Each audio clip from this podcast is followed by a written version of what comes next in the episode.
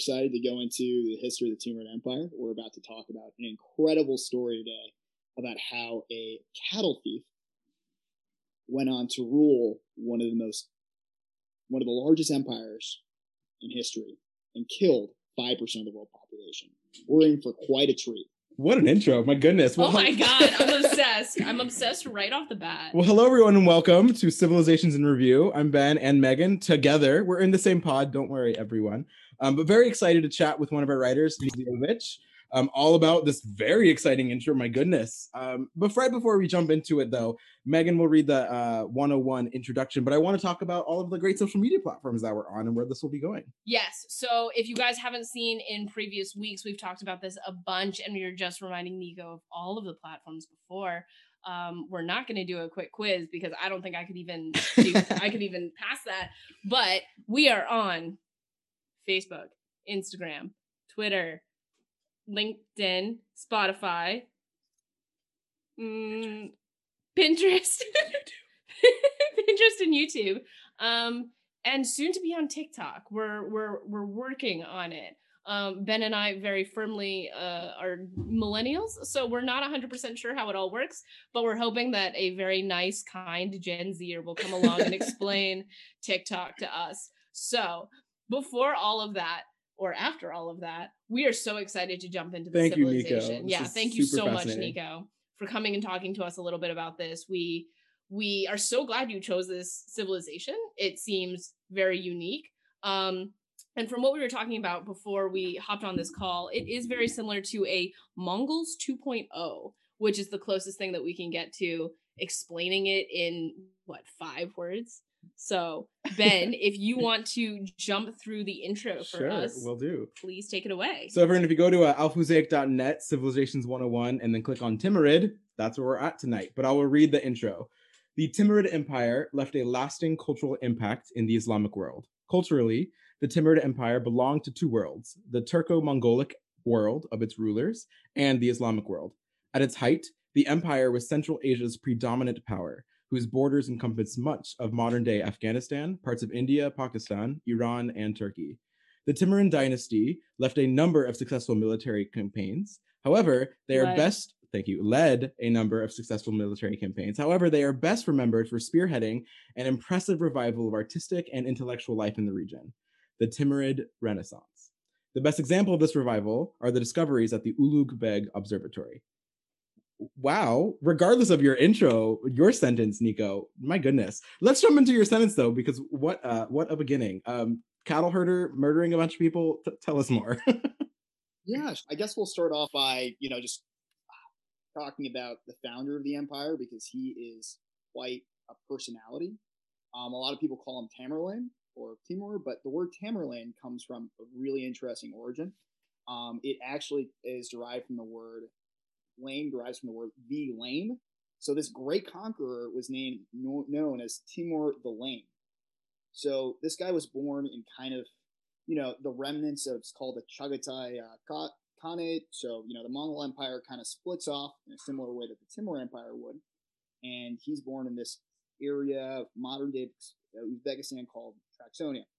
And it's really far-flung. There aren't many prospects for him. So as a kid, he starts to steal people's cattle.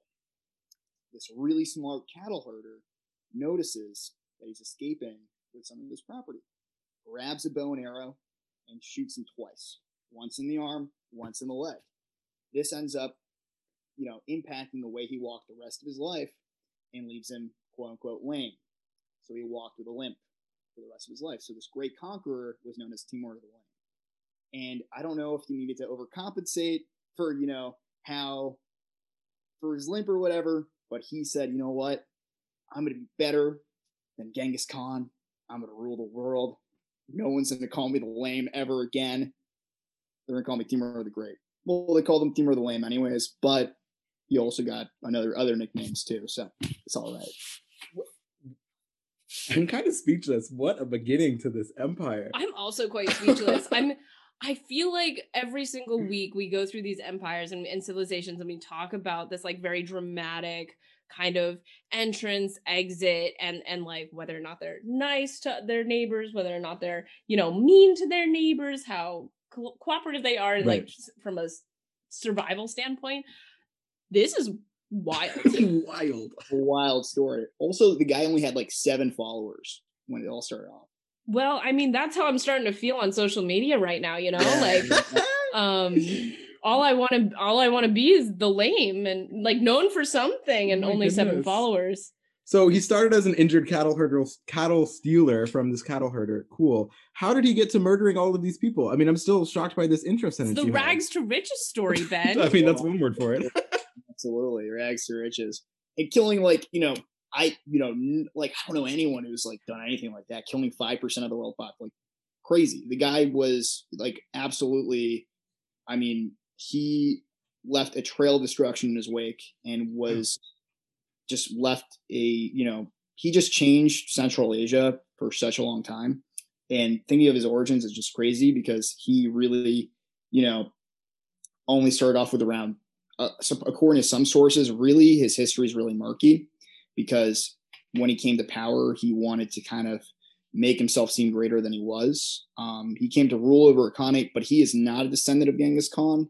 He lied and said he was. So the history, there are just tons of different sources in terms of what his history was like.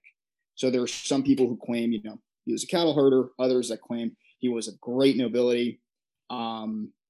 Definitely most of it points to him having been a cattle thief who ended up leveraging, he became a raider, and he was able to leverage power and kind of manipulate enough tribal leaders and enough, you know, people in the region to then assume proxy control over the Chagatai Khanate. And he ended up directing the Khan and kind of, you know, picking who he wanted to be the Khan of that region. And with his proxy Khan, then he directed other invasions. So really he played a lot of powerful figures against each other, and was a master of the game of politics. And really from there, he gained power. But he would use the term Amir at first instead of Khan. But then when he got to such a big enough, you know, to such a big platform, he was able to change his own history. But it was really, you know, crazy progress. Totally blown away right now. That is such like a started from the bottom, yeah. You know? How long did the Timurid civilization last? Around 200 years. Okay. So was it he kind of came to power, and then he gave it to what, like 2-3 sons for? He died of the common. So he wanted to. He wanted his legacy. He wanted to have a larger territorial hold than Genghis Khan did. And he wasn't really focused on how succession would work out. So he actually died of the common cold. Oh. And he was like, you know, he woke up one day, I'm going to invade all of China. You know, why not? And so he went on with his armies over there and went against the Golden Horde and against a ton of different factions. And he ended up dying of the cold. And his armies didn't really know what to do.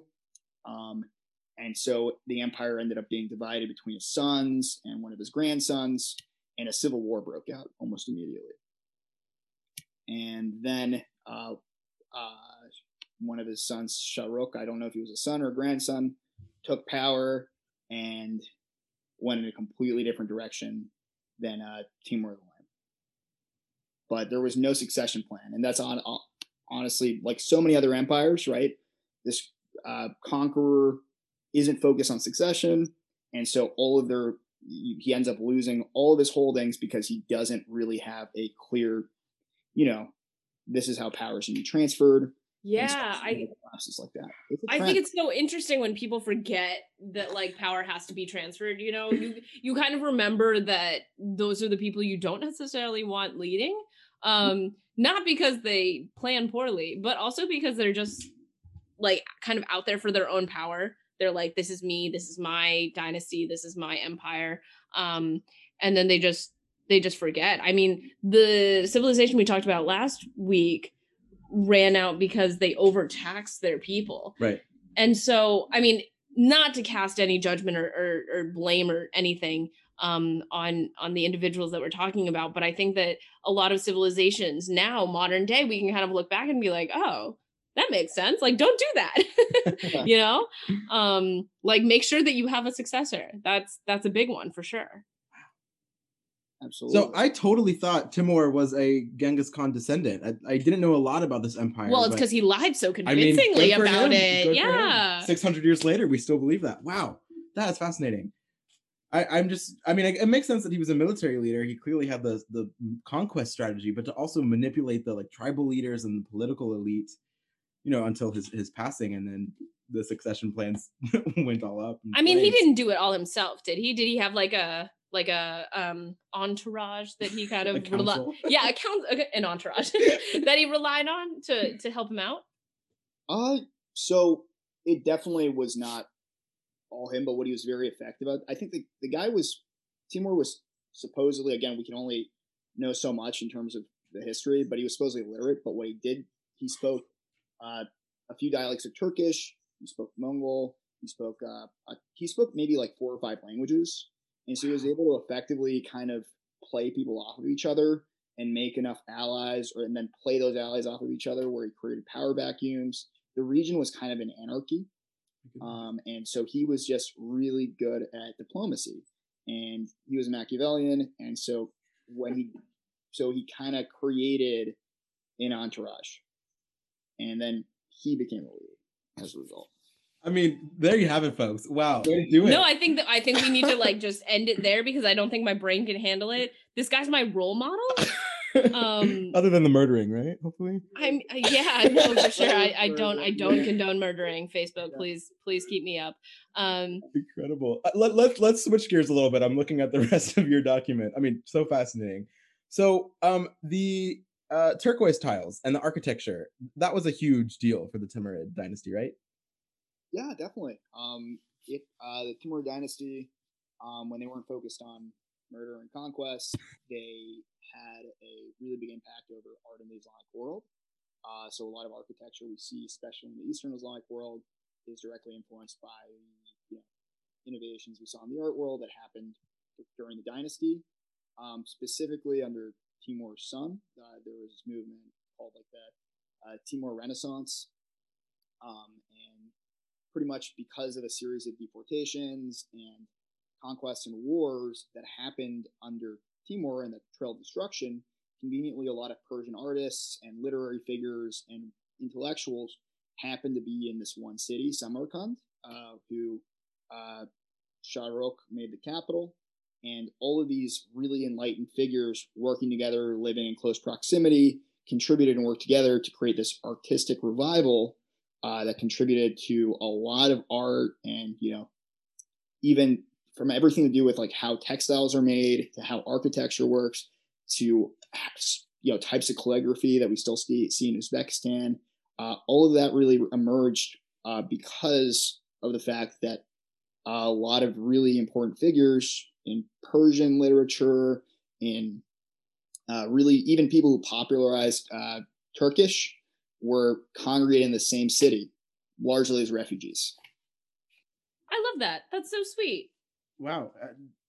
This story gets more and more layered. I'm fascinated by this like renaissance of intellectual and cultural life. And the main image for Timurid is the Ulugh Beg Observatory, like the most novel space exploration thing in the entire Islamic. What an appropriate comment for today.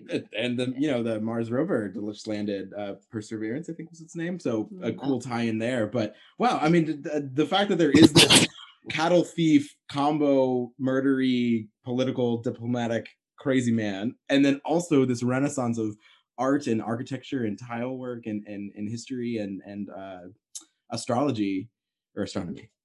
The non-zodiac one, astronomy. Maybe they had. I mean, they conquered China, right? Anyways, I'm going way off topic. 100%. Apologies. Wow, that's very, very, very fascinating. Is a lot of that architecture still visible today throughout Central Asia and Iran? Yes. So Soviet Union falls, and a lot of leaders in Uzbekistan are trying to find a national identity. That's independent of the USSR. And so they want to revive, this national symbol.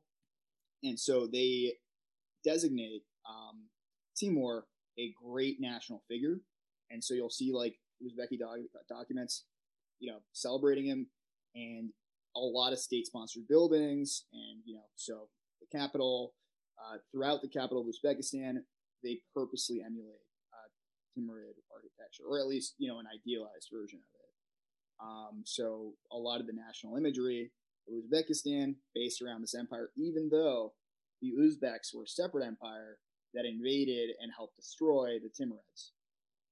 But they claimed it because, you know, post-Soviet Uzbekistan needed a history. So you just dropped that as if that, my goodness, this empire gets more and more fascinating. No, I think what Nico, what's so wonderful is that all of the other civilizations that we've talked to, they've got their drama. You know, they've got their drama, like the Nabateans, they have their structures. This one takes the cake, I think. Just in terms of being like shrug it off, no big deal, but I'm just going to take over the world. And then they do.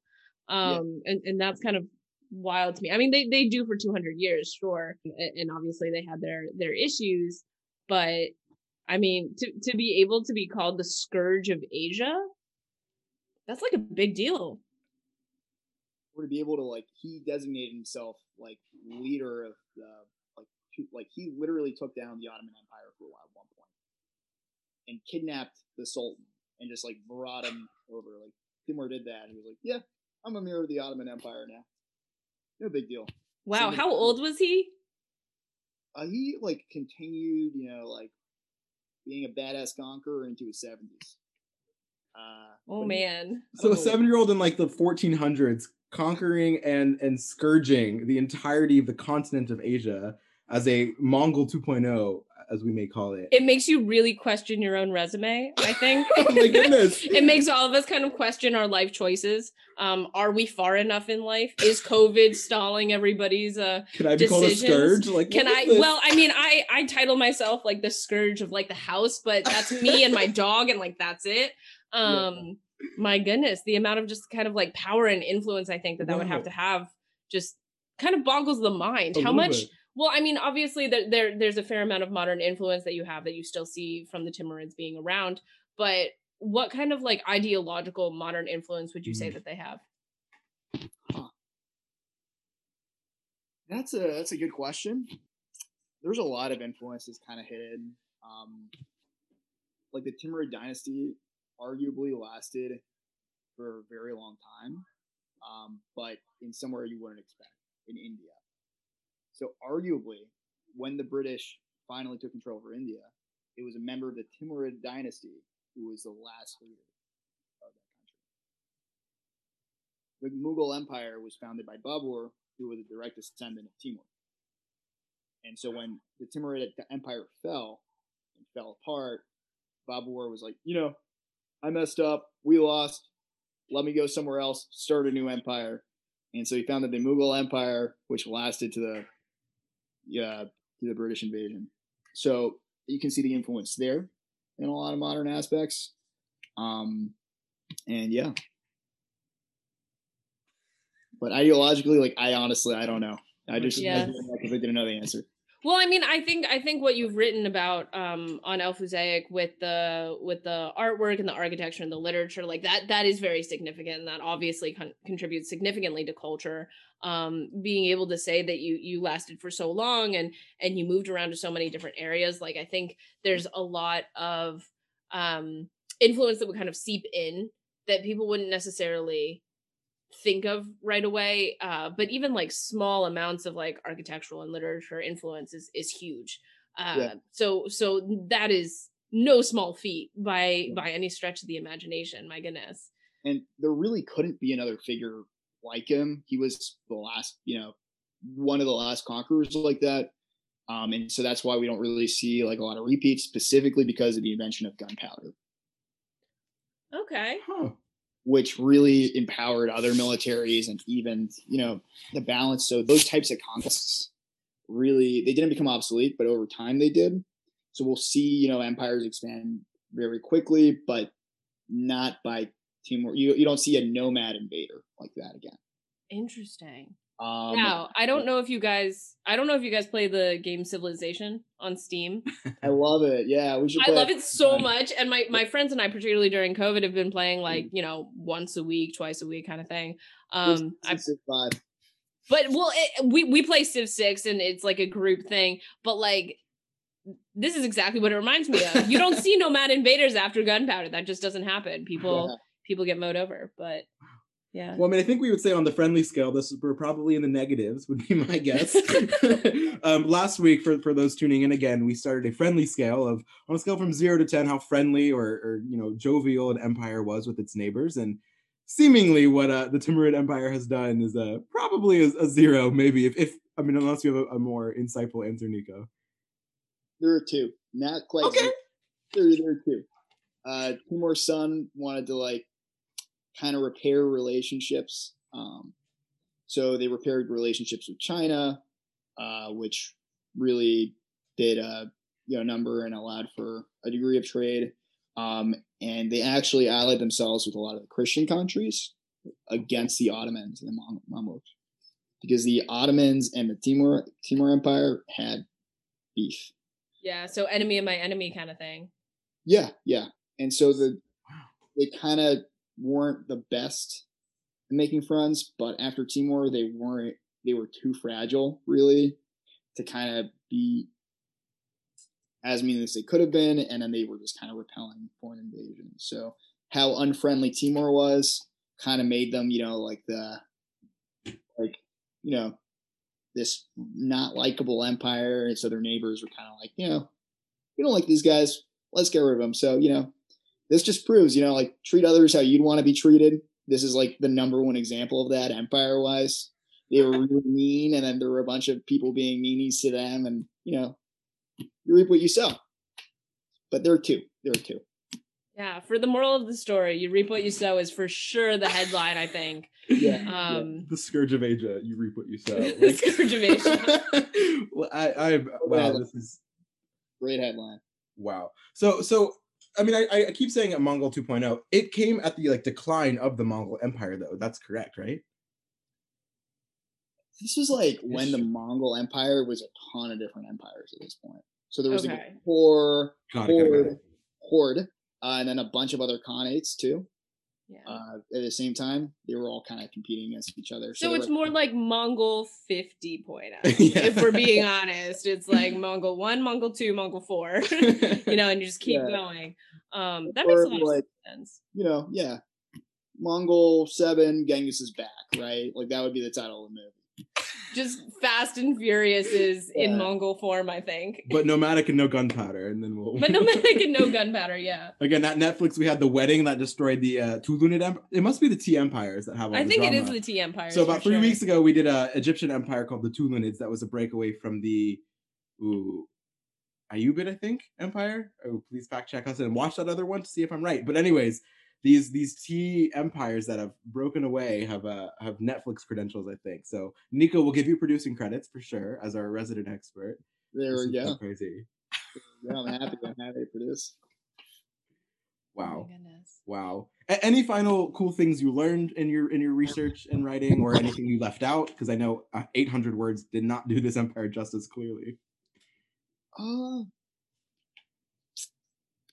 Yeah, I guess it's. It's a really good thing that, I guess don't mix, family with ruling an empire. It always ends in civil war. So that's the thing, and a lot of the other Civ 101s, we kind of see similar patterns. You can love your kid a lot, but don't give him, your title, because that'll probably get him killed. So all of monarchical ruling is too messy, is what you're saying. Well, if you want one kid, maybe, but if we're gonna have 7 kids, the assumption's just fight it out, y'all, kill each other. Oh my goodness! So if I'm a monarch, only have one child is the second moral of this story, right? Or I don't know if it's if you're a monarch, but I think it's if you're a monarch in a very anarchist international system. Right, It's a little different than like Britain today. Yeah, no, I was trying to make that leap, but okay, that makes more sense. Wow, fascinating. But I don't know, like, would this strategy be right? Like, have a bunch of kids so you can pick the right one who can like handle it, yeah. Or just have the one so they get the like only child syndrome. I don't know. Which maybe isn't a good thing. Which maybe isn't a good thing. I say as an only child, you obviously are not an only child. No. I'd fight my brother for control of the Timurid Empire. Oh boy. Like. All right. I mean, you've inspired, if Timur is your hero, he's gotta be mine too. I guess so, yeah. Well, a shout out to Jeremy Lutz. We are so sorry, but your brother has just declared war on you in the name of the Lutz Empire. It'll be dominant and worldly. Anyways, thank you again, Nico, for writing this really important piece, showcasing the connection to Iran today and obviously most of Central Asia, but also this beyond fascinating empire. I don't think there's any more tea empires in our system, but if they are, we'll definitely start doing a Netflix special because my goodness, they are so full of drama. Thank you again for writing, being a wonderful content writer. Nico has such great future articles coming, so please make sure to check us out on alphusaic.net. But thank you all for being here, tuning in to this fascinating cattle thief turned diplomatic strategist extraordinaire in a 200-year Islamic conquest of Central Asia. My goodness, what a title. This is definitely, 100%. This is definitely our favorite time of the week. So we hope 100%. That it is your guys' favorite time of the week as well, where we get to, sit down, chill out, have a glass of wine, and kind of freak out about all these civilizations that had insane drama in history. So on that note, if you guys love what we're doing and if you hate what we're doing, email us at alfusaic@gmail.com because we want to hear all of your complaints, your critiques, your questions, or any praise you want to give us, anything significantly from or for, I think, poor little Jeremy Lutz would be greatly appreciated. Yeah, I'm recruiting my entourage, as we say. So recruiting your entourage. Jeremy, you might want to start recruiting for your own entourage as well. But all inspired by the Timurid. So you can't blame the Lutz family. You can only blame the Timurid Empire. Their legacy lasts on today. My goodness. I'll edit your modern influence section, Nico. Anyways, thank you so much for being here, for all of you tuning in. Any last words, Nico, as we end this call? Thank you guys for having me out, and please, please, please make sure to check out Alphusaic. Absolutely. Have a wonderful evening, everyone, and again, make sure to join this side of the Lutz Empire clan. Have a good night,